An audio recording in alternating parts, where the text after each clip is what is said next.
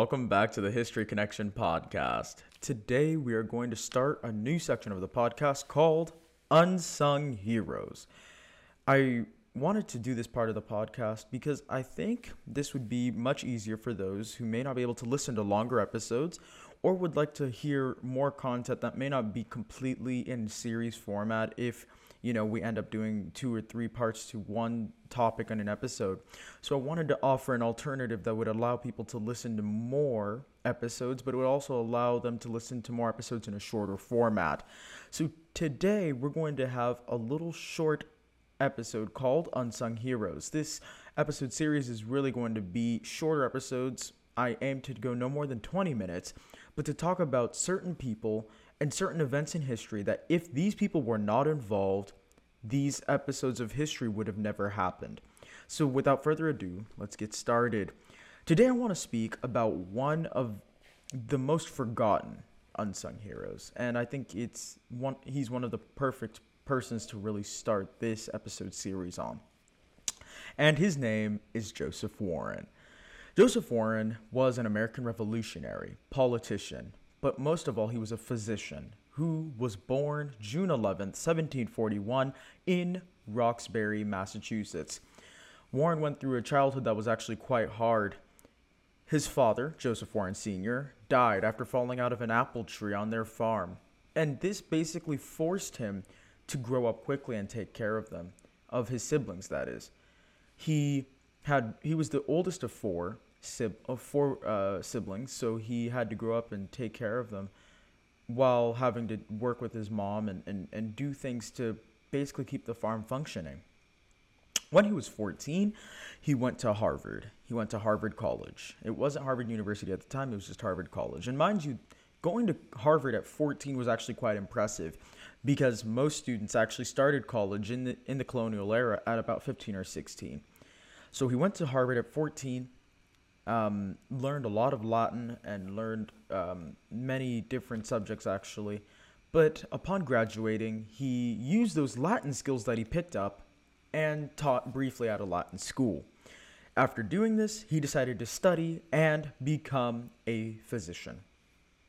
Now, during uh, and after he became a physician, he actually married and got married to his wife and eventually had four kids with his wife.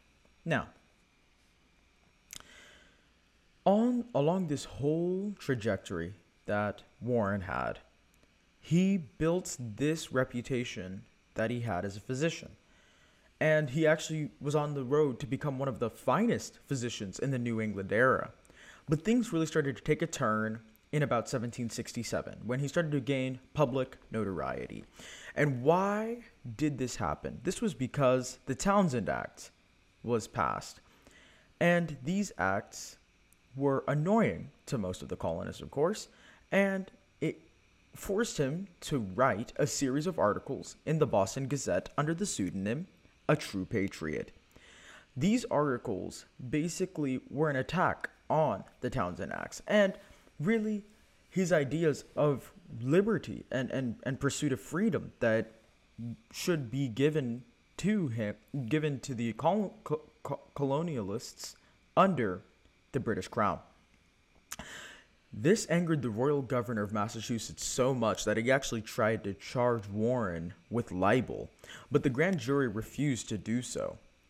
So he became a part of one of the radical circles of the time, called the Sons of Liberty. In fact, after all that he did in, in 1767 with the royal governor, or um, with the series of articles that he wrote in the Boston Gazette, he then started to become involved with radical circles. I should be- better define that, called the Sons of Liberties. He actually was good friends with Samuel Adams, the great cousin to John Adams, of course, second president, no who uh, none other, and uh, he also had a high standing in the Masonic Lodge and he was really close to Paul Revere, who was a great friend of his. Now, he was also close with other members of the Sons of Liberty faction, and literally, this faction started to fuel the desire of the movement that eventually blew up into the American Revolution and the fight for independence from England. But these were really some of the first people who are known as the founding grandfathers of the United States as they went to go on to really catalyze these major events that eventually led to the revolution. Warren was actually a major part of this. And why was this? Because in 1770, the Boston Massacre occurred. Now, what most people don't realize is that he was actually the chairman of the Committee of Safety of the Boston Massacre that was planned out by the Sons of Liberty, which were literally responsible for this. Some quick, um, a quick summary of the Boston Massacre is that basically some angry colonists started confronting British soldiers, and they were throwing rocks and really yelling abusive words at them. Now, the British army men, the British soldiers, I should say, they fired on the col- colonists without orders from their superiors, killing five people. This is really what f- this is what fueled Joseph Warren's involvement in the Revolutionary War. In fact, he was on the committee of safety as I mentioned before and actually came to the scene and started treating those people who were wounded in the Boston massacre.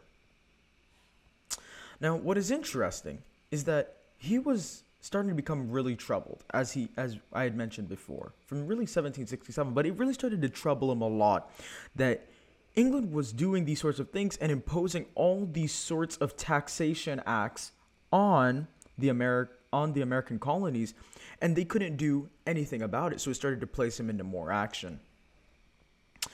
Now, one thing I will want to read is something that he wrote on the second anniversary of the Boston Massacre on March 5th, 1772, in the Old South Meeting House.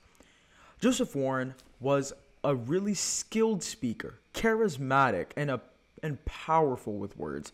And I could not pass up this moment to read some, a portion of the speech that he spoke at the second anniversary of the Boston Massacre.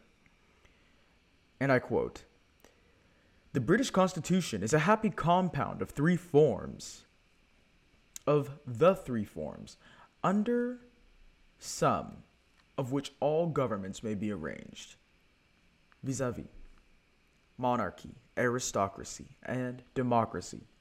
Of these three, the British legislature is composed, and without the consent of each branch, nothing can carry it with nothing can carry with it the force of a law.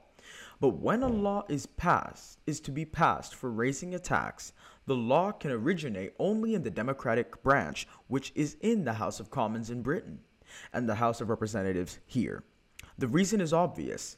They and their constituents are to pay much the largest part of it. But as the aristocratic branch, which is in Britain, the House of Lords, and in this province, the council are to pay some part, their consent is necessary. And as the mo- monarchic branch, which in Britain is the king, and with us, either the king in person or the governor, whom he shall be pleased to appoint to act in his stead, is supposed to have a just sense of his own interest, which is that of all the subjects in, in general. His, con- his consent is also necessary, and when the consent of these three branches is obtained, then taxa- the taxation is most certainly legal. Powerful, powerful phrase right there. I, I thought this was this was one of the most powerful things I've read in a long time. Because he literally sums up this idea that the king is only one portion of the taxation of the taxation law making. It's the democ- it's the democratic branch of the British government that has more of the hearsay because the governor and all these parts of the British branch are supposed to represent the desires of the people, seeing as it's the democratic part. And therefore, only under those tenses, when all three consents are obtained by the king and by the democratic branch and the House of Commons, etc., etc., uh, and the arist- aristocracy, then taxation is legal. And when he wrote these words, I, I thought it was amazing. I, I've never read words like that. It was awesome. Actually, I'm going to put in the in the notes as well in the show notes here. I want you to get an opportunity to read the rest of that speech. It's fiery. There, there are parts of it where you're sitting there and you're like, wow, these people really had a vision and they knew what they were talking about. Anyways, I thought that was amazing, and I hope you found it amazing there too.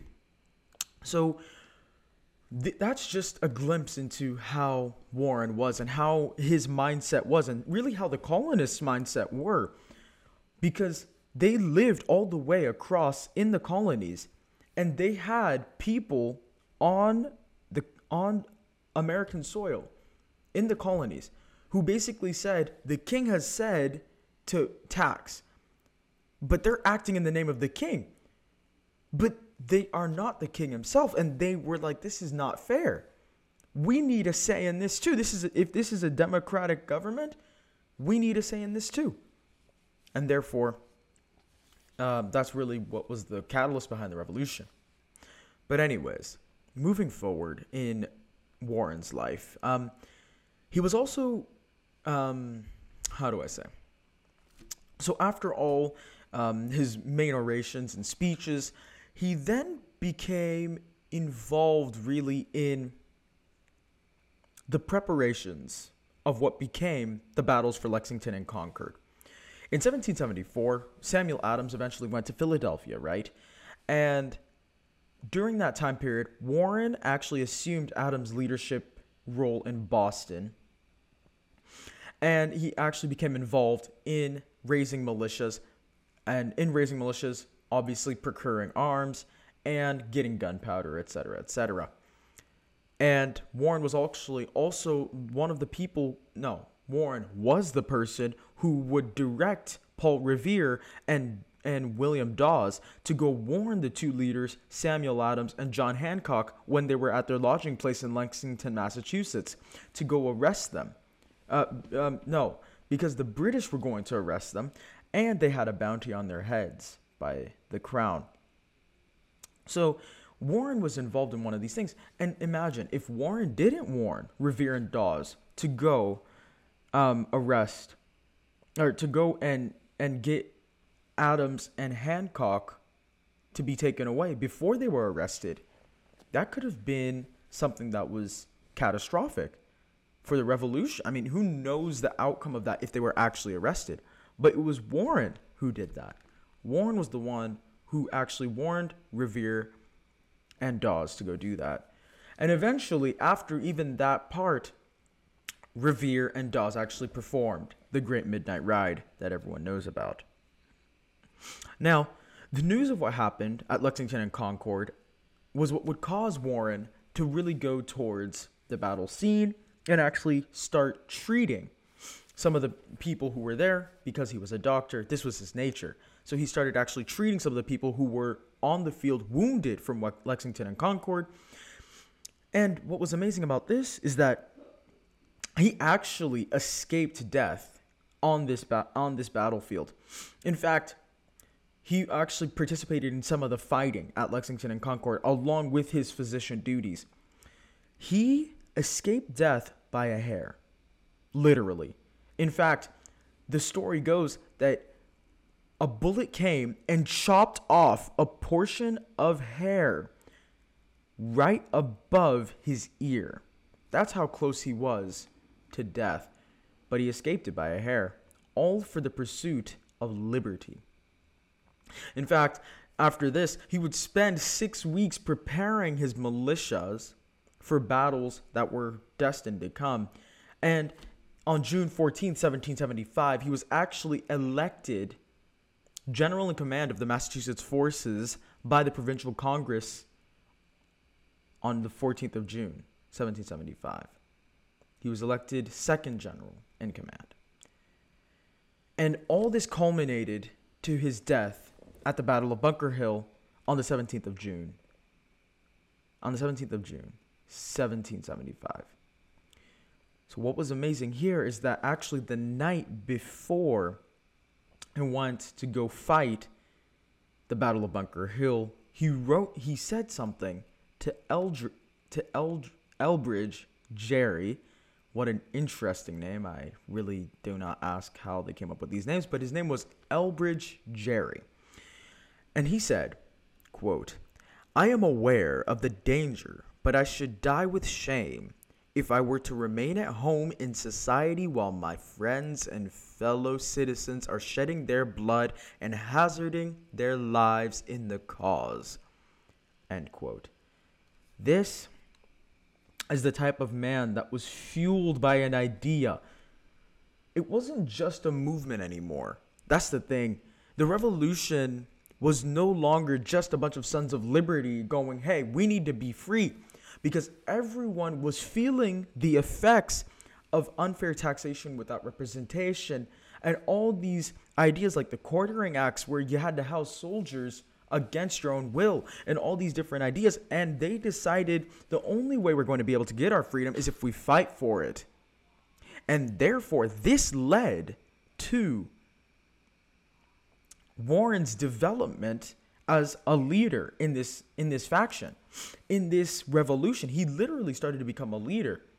And he met eventually um, the next day a couple days later um, on the day of the battle of bunker hill he actually met with another committee of safety in, on the cambridge house of commons the morning of the 17th of june and learned that the british forces landed at charlestown so he then rode over to help out with the American fortifications on Breed's Hill, because we all know the Battle of Bunker Hill was fought on Breed's Hill. And he actually became legendary. Instead of fighting as an officer, because he was given second general in command of the Massachusetts forces, right? He decided, I'm going to fight as a volunteer instead of as an officer. So he chose to fight on the front lines. Is that that's basically what he was saying. I'm choosing to fight on the front lines because he would be ashamed to die to remain at home while other citizens are shedding their blood for the cause of liberty man it, it's powerful powerful stuff and, and and furthermore during this fight he fought gallantly um, really fought gallantly but on the third and final British assault, because as we remember, the first two assaults that the British did, the um, General Prescott, one of um, the smartest generals really of the moment, he basically said, "We don't have enough ammunition. We don't have enough men. Don't fight until you see the whites of their eyes." In English, that means don't fight until they're really, really, really painstakingly close. Because of this, the British actually ran away because they're like, oh wow, we're actually getting wounded. Um, we're this is bad. This is really bad, and they thought they were winning, you know. But then the British came around a third time with cannon and more men, and thus this led to actually most people retreating because they realized, oh, there's not much we can do.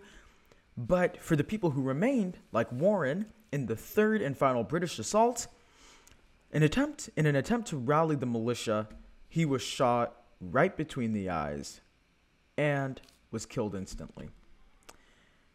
That is the end of Joseph Warren. He died 6 days after turning 34. And in fact, after he was killed, he was after the British took over Breed's Hill, he was put on in a mass grave and Paul Revere was the one who later identified him. He left behind four children that were orphaned because his wife died a few years before the revolution started. And in fact, his four orphaned children were living a rough life until General Benedict Arnold came and paid for their schooling. But with Warren's death, he became an instant hero, and his potential to this day remains unknown because if Warren lived on, he most definitely would have been a prominent figure in the formation of the American government. But what we do know is America would not be what they would be, or America would not be what it is if it wasn't for the effect for the actions of Joseph Warren. Thank you for this thank you for listening to this portion of Unsung Heroes. We'll see you next time.